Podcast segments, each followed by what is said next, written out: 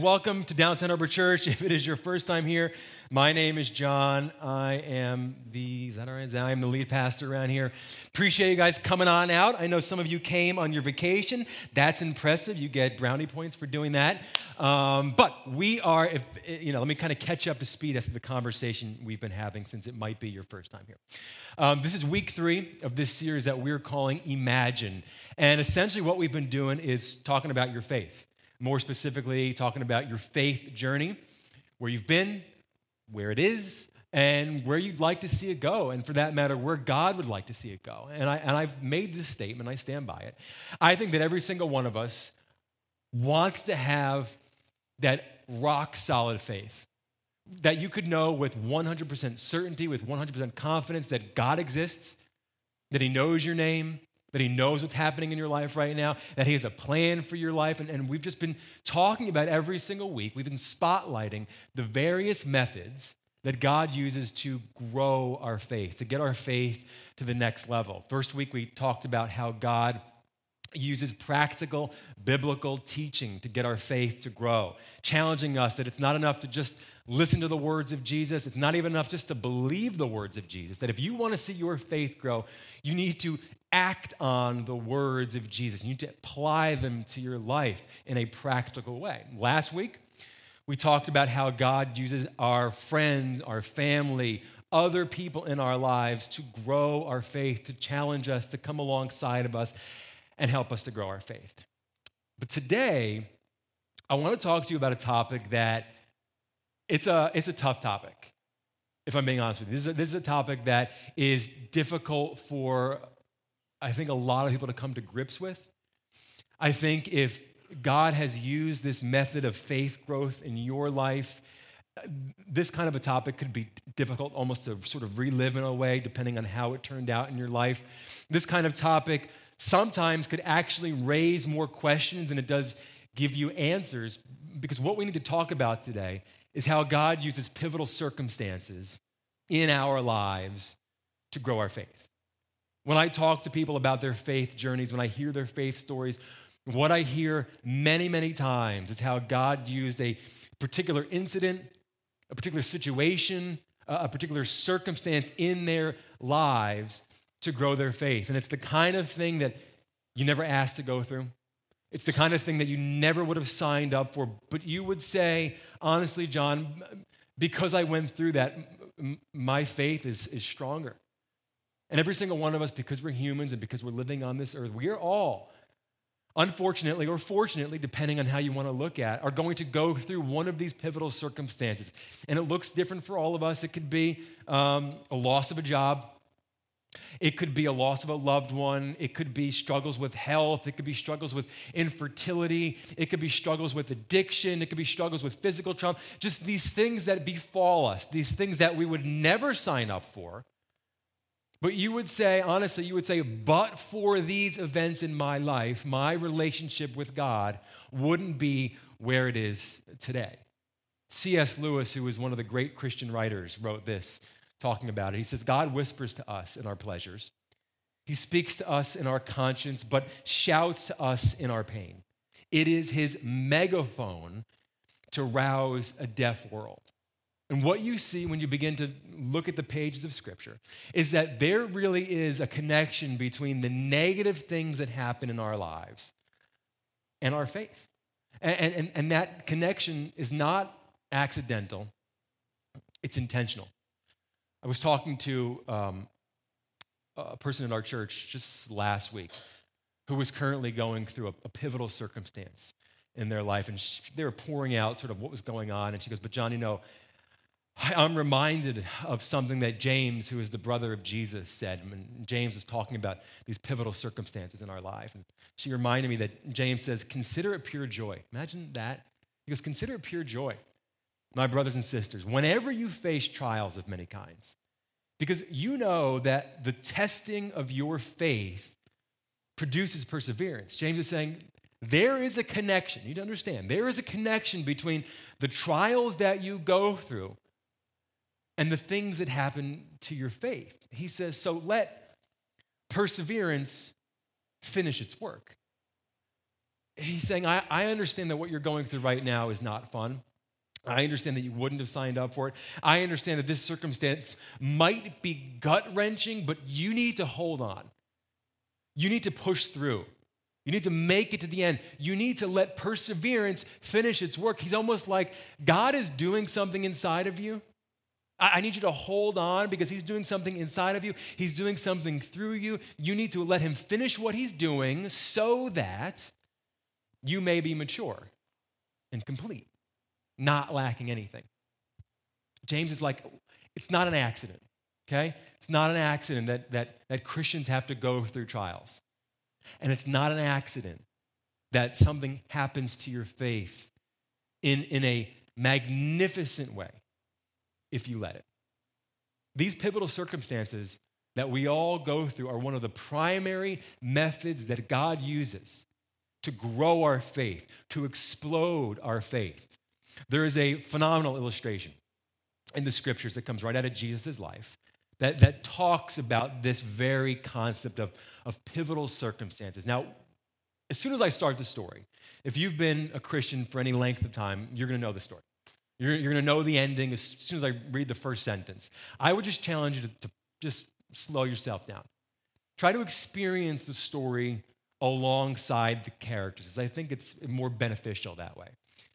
And I'm just going to give you a warning about this story. This is um, a disturbing story. I mean, it really is. Because what you're going to see here is you're going to, you're going to be introduced to a new category of theology that you might not be aware that exist. You're gonna, you're gonna see Jesus saying things and acting in ways that you don't expect Jesus to be, to be doing. Because what you're going to see in this situation, in this true historical account, is that Jesus doesn't just use a negative situation to grow somebody's faith, he creates one. And that's something we're not used to.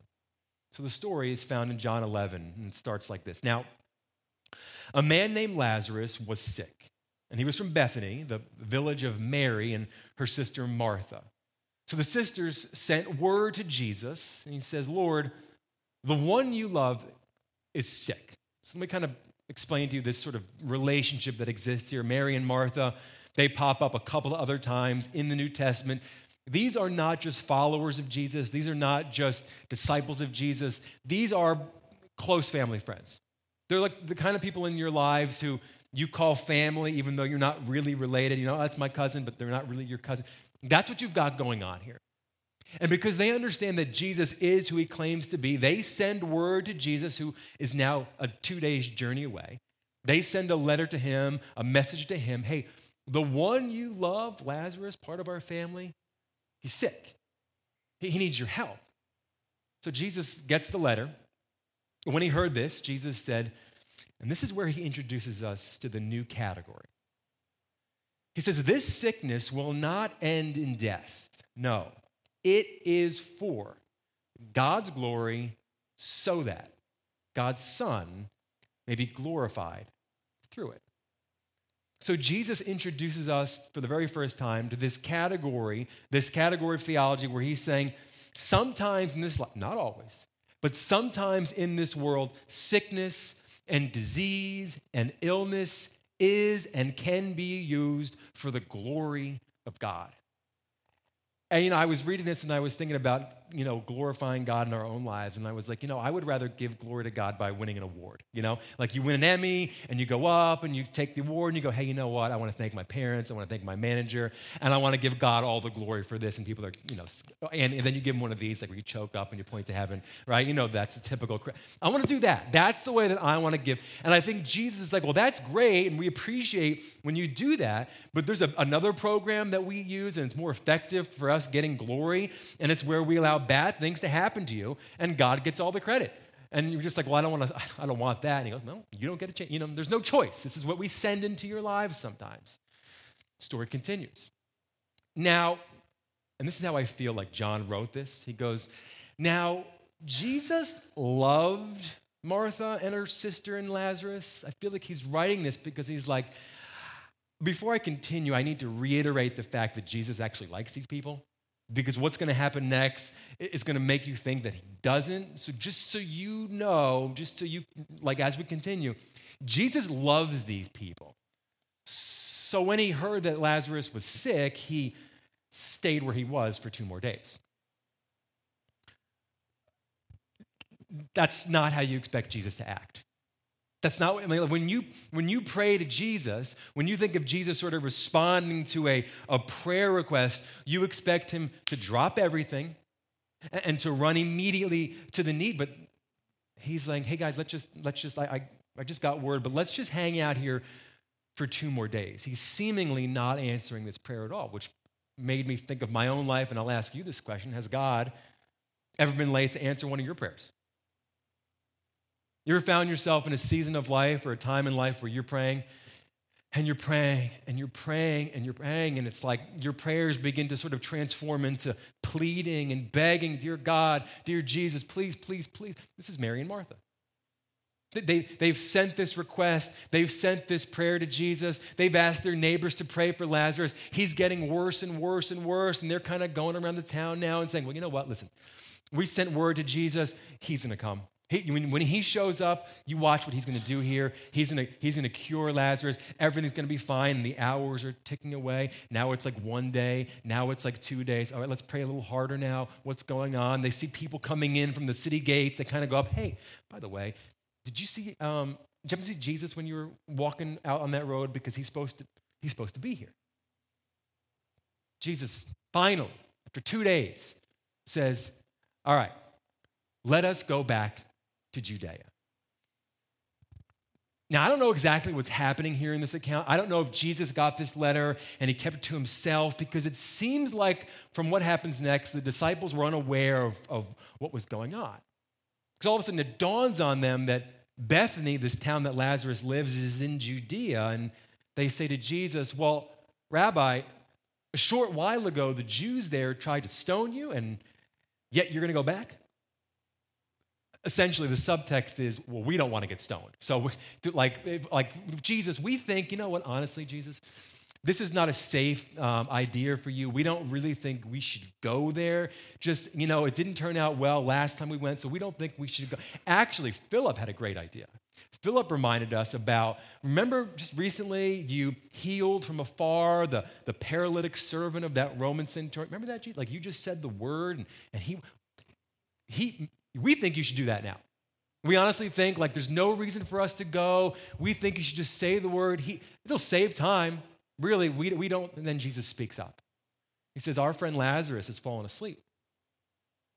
But I'm going there to wake him up. And his disciples replied, Well, Lord, if he sleeps, it's going to get better. They see a window of opportunity. They go, Look, Jesus, this is, he's sleeping? This is good news. It means the fever's broken. He's fine. You know how good a solid eight hours feels, Jesus? He's going to be. Honestly, you know what? If you go there, if we show up, it's going to be more of a disturbance, right? It's going to be a whole thing we, we, honestly, it's better off we don't. Just let him sleep. He's going to be fine. Then Jesus shuts it down. And he says to them plainly, Lazarus is dead. What? He's dead. What do you mean he's dead? Well, Lazarus is dead. Well, how do you know? Well, how do you mean, how do I? I'm Jesus. Well, we probably should have, should have gone, Jesus. And he goes, I've been trying to get you to go. Well, you didn't tell us he was going to die. And then Jesus says something is, that is astounding. He says, Lazarus is dead, and for your sake, I am glad I was not there. Imagine hearing Jesus Christ, those words come out of Lazarus is dead, and for your sakes, I'm glad I wasn't there. And it makes you want to say, like, well, what about Lazarus' sake? Or what about Mary's sake? Or what about for, for, for Martha's sake? This is confusing for us to hear as followers of His, as we picture Him acting in one way, and now He's saying this, but something massive is happening right here when Jesus says this. And we really need to understand it if we want to wrap our minds around how God uses these pivotal circumstances in our lives.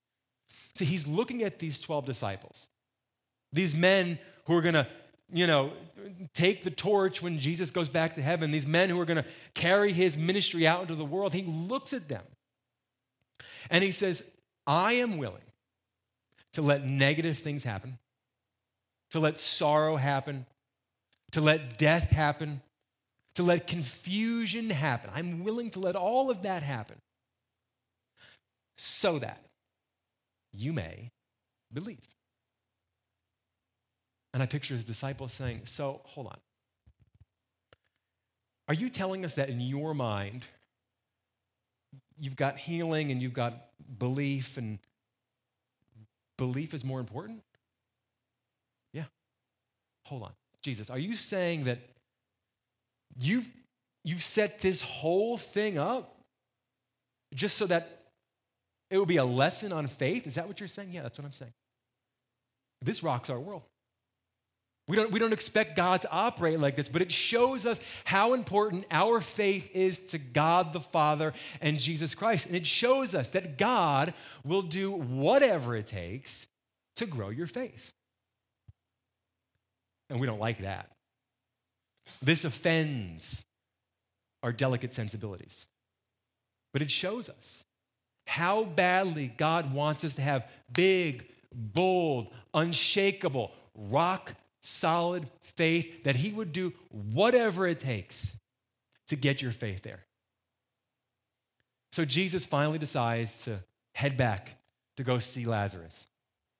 And on his arrival, Jesus found that Lazarus had already been in the tomb for four days. This is an important number of days. And this is something that we would miss as modern day Christians, but at this time there was a prevailing Jewish thought. This is not a biblical concept or anything, but a prevailing Jewish thought at that time that the soul would actually almost, I'll use the word, hover over the, the corpse for three days. That there was a chance that the soul might actually reintegrate into the body, but after three days, that wasn't a possibility anymore. And so, what John is letting us know is that Jesus, for this group, took them to the end of the line. Jesus took them to a place of no hope, that, that Lazarus was gone. That was the end of it. So Jesus comes into the town. Martha runs up, runs up to Jesus. Lord, she says, if you had been here, my brother would not have died. Lord, if you had just showed up when I asked, Lord, if you had just answered my prayers, Lazarus would be alive right now. How many times? have you made a very similar prayer? God, if you would just, Jesus, if you would only. Martha's like, Jesus, if you, if, if you had just answered our prayers, we would have been fine. Lord, I, I've seen you heal. I've seen you heal people that don't deserve it. I saw you heal the, the, the servant of that Roman centurion. Two, spit on him. And yet, when it comes to someone you love, family member, you, you abandon us? I picture her crying. I picture her almost beating on his chest and just tears and hair in her face. And, and it's almost like she, she catches her breath. She composes herself. And she says, But I know that even now God will give you whatever you ask. Jesus, I don't understand everything about you, but what I do know is that even now, in spite of this all, God will give you whatever you ask. That's why, that's why we reached out to you to begin with. So Jesus says to her, Your brother will rise again. And Martha answered, I know. I know he will rise again in the resurrection at the last day. You know what's happening here? She thinks that in her time of need, that Jesus is just quoting scripture to her. It's kind of like when, when you've just gone through some major event and some Christian, well meaning, starts to dole out Romans 8 28 to you. Hey, you know, all things happen for good for those. And you're like, I understand that. Thank you. That's just not really helping me right now. Okay? She thinks Jesus is giving her the old Romans 8 28. Jesus says something that he's never said before publicly when he hears her respond like this. He says, I am the resurrection and the life. When a Jewish person used this word I am, and they don't use it at all really because I am was reserved for God. God said that he, I am the great I am. When Jesus pulled this, he was pulling the God card. I am the resurrection. I am the life. The one who believes in, and what's interesting about this believes in is John, for the first time, combines these two words in a way that have never been combined before believes and in. And it creates essentially their word trust, which, which they, didn't, they didn't have that word. The one who believes in, trusts in, has faith in me will live, even though they die. And whoever leave, um, lives by believing in me will never die. And then I just picture, we don't see this, but I just picture Jesus sort of grabbing her hands and looking right into her eyes, which are filled with tears this moment, and saying, Do you believe this? Do you, do you believe this? See, when you step back and you look at this entire story, this entire account, from the disciples to Mary to Martha to the eyewitnesses, this whole situation was orchestrated, orchestrated for them, for us, as we are now reading it, so that we may believe. And if you believe, so that you may believe more, so that your faith in God would skyrocket. So she responds, Yes, Lord, I believe that you are the Messiah, the Son of God who has come into this world. She's saying, in spite of everything that has happened in the last four days, in spite of the heartache, in spite of the discouragement, in spite of the anger, I still believe. I have not lost my faith. I will not walk away from you because of because things didn't work out the way that I thought they were supposed to work out. I will not walk away because you didn't answer my prayer the way that I that I that I had prayed. No, I, I Jesus hears all this and says, "Take me to the tomb. Bring me there. Bring me to the tomb." And so they they walk him to the tomb and while he's there, he's surrounded by Mary and Martha who are just sobbing. The, the townspeople who have been involved in this whole prayer process, just sobbing. And John lets us know such an amazing detail. He says that Jesus wept. Shortest verse in the entire scripture Jesus wept. What you see here is Jesus, who is God, Jesus, who can perform miracles, Jesus, who knows exactly what he's about to do. And if you know the story, you know exactly what he's about to do. And yet, in spite of all that, he pauses. He pauses to feel what Mary's feeling, what Martha's feeling, what you all have felt when you've stood at the grave of someone you love, what you feel when, when you've prayed and and, and things didn't work out the way that you thought it should work out. And what I think he's showing us here in this moment is that Jesus understands us. He knows what we're going through. He can feel our emotions because he is one of us. And then he says something that they were not ready for. He says, Open the tomb, open it up. And, I, and I, I, I, pulled Martha's response from the King James Version, which is a version we don't ever use at this church, because I think the King James Version best captured her response to Jesus, because she looks at him and she goes, Lord, by this time he stinketh, okay? He stinketh. This is literally what it says, okay? Hey, I, I, I imagine her saying, Lord, I don't want to rub salt in the wounds because I can see that you're broken up about this as much as I am, but like you need to understand that he's been dead for four days. Like, I didn't want to say anything, but like, you didn't just miss the funeral, it was last week. So, if we open up this tomb, if we roll away that stone, it's not going to be a good scene in there. Jesus persists. And he says, Did I not tell you that if you believe, you will see the glory of God? And, and, and so, with that, they open the tomb. They rolled away the stone.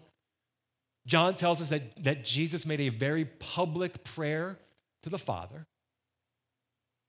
And then Jesus called out in a loud voice Lazarus, come out. Lazarus, come out. And Mary tells us, and Martha tells us, and the eyewitnesses tell us, and the gospel writers tell us that, that Lazarus came out alive, living.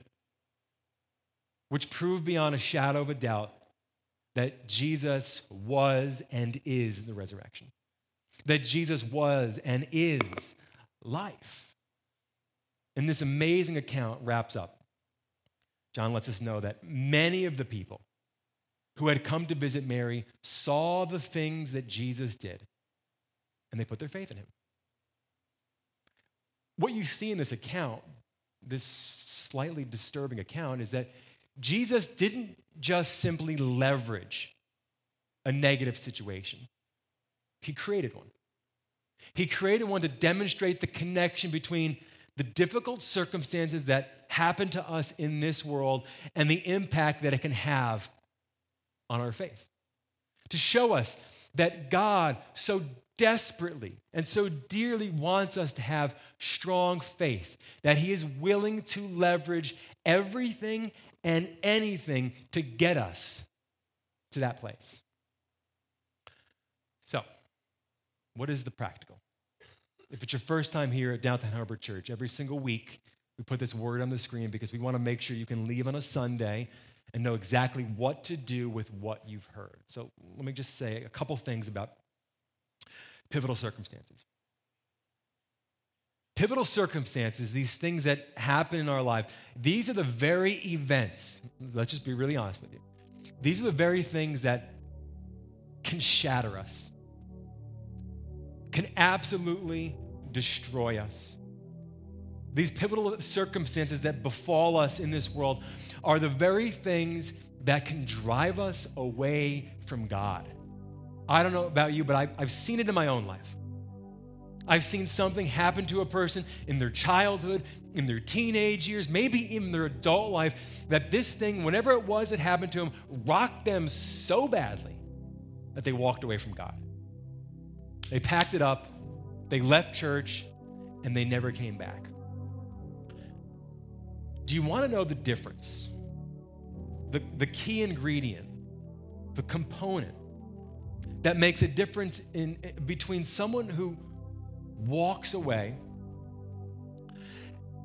and someone who, in the midst of the storm, actually would lean on God, who, who would gather strength from God, whose faith actually grows in the midst of a pivotal circumstance. You want to know what that, that key ingredient is? It's our relationships. Pulling in from last week, we need to be surrounding ourselves with wise people. As Solomon said, as Paul said, we need to be surrounding ourselves, getting people in our lives, fellow believers, people who, when we are in the midst of a pivotal circumstance, can come alongside of us and give us a different perspective. Not who can sugarcoat it, we don't want that. Not who can put a spin on it, not who can try to explain it away, we're not looking for that. But somebody who can help you keep an eternal perspective in the midst of a trial, in the midst of a storm. We need to take seriously when scripture says that we need to watch and be careful and be, and, and, and be strategic about our relationships because the people that we bring into our lives, the people in this very room, could be the very people that will be your safety net in the midst of one of these pivotal circumstances. Could be the very component that will keep you from walking away that will allow you to lean on God and to see your faith grow. I would also say this if you are in the midst right now, because I know many of us are, if you're in the midst right now of a storm, one of the things that we learn from this when we see Jesus weep is that God knows your situation and he feels your pain. And so many of us are going through things right now. And your pillow might be wet with tears at night from crying out to God. It might just be wet from crying. But, but what this lets us know is that God knows your name 100%. He knows your situation, He knows what you're going through, and He weeps with you. We do not worship some far off God. We worship a God who is intimately involved in our life. who is working behind the scenes, whether you can feel it or not. And so I would just challenge you to keep crying out to God, but I would ask you, advise you, suggest that you add one thing to your prayers because I know you're already praying. And I would just say, ask God, God, I need to see you in this. Just need a sign to know that you're here, okay? Because I don't, I don't want to live in a world where I think you're just doing things to me. I, I want to live in a world where I, where I believe and know that you're doing things through me, that you're actively trying to change me. But I need to know you're here. I just need to feel your presence in a profound and new way. I just, if I can just feel your presence, then I, then I know that you're a part of this. I know that you're aware of this, and then I, I, I can lean on you more. Because I want to emerge from this situation with greater faith, stronger faith. See, what this story tells us, and there's countless stories all throughout Scripture, is that God can leverage our darkest hours to grow our faith if we let Him. And that's the key component. See, when it comes to these pivotal circumstances in our lives, fortunately, and I mean that word fortunately, we don't get to sign up for them because we never would. But whenever you talk to someone who has gone through this and came out the other side, they would tell you that in the midst of that storm, that because of that storm, whatever it was, God became real to them. And He can only do that through these pivotal circumstances. James challenges us you just need to persevere and know that God is with you. So let me pray for you. Dearly Father, I want to thank you that we have the opportunity to come here today on a Sunday morning.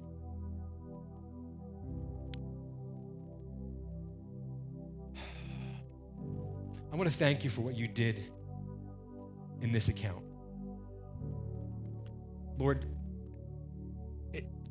2,000 years later, it's, it's difficult for us to realize that these are real people in this story, Lord.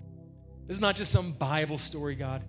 Lazarus was a real man, Mary was a real woman, Martha was a real, these are real people, Lord, that bad stuff came into their lives, Lord, just like we are real people, Lord. And I know that every single person in this room is either going through something, has gone through something, will go through something, Lord. And I pray that today we can draw power and peace from this story. Lord, that through this admittedly disturbing account, Lord, we know, we know, we know we can have the faith. We can believe in, we can trust in, Lord, that you are working behind the scenes, God. But I pray, Lord, that you would give us the strength to persevere. Lord, that you would surround us with people who would give us an eternal perspective to understand, God, that you want to grow our faith. You want us to have such rock solid, unshakable, big, bold faith, Lord, that you are willing to do whatever it takes, God, to get us there. But I pray, Lord, that you would give us the courage to stand strong. Lord, the courage to continue to lean on you, to look at you, Lord. And I would just ask, Lord, in this moment, that whatever someone in this room right now is going through, whatever that looks like, and Lord, you know because they've been praying and they've been crying out and they have been trying to hold on. I pray that today, Lord, you would work in a mighty and powerful way. That by the power of the Holy Spirit, they would feel your presence. That they would know you are there. And perhaps, Lord, even today, that this storm might come to an end. And when we come out the other side, God, I pray, Lord, that we could point to whatever that was and give you the glory. And that those who have been watching us endure would come to faith in you because of it. That this season would not be wasted, Lord. That this world could be changed because of it. We ask all this in your name.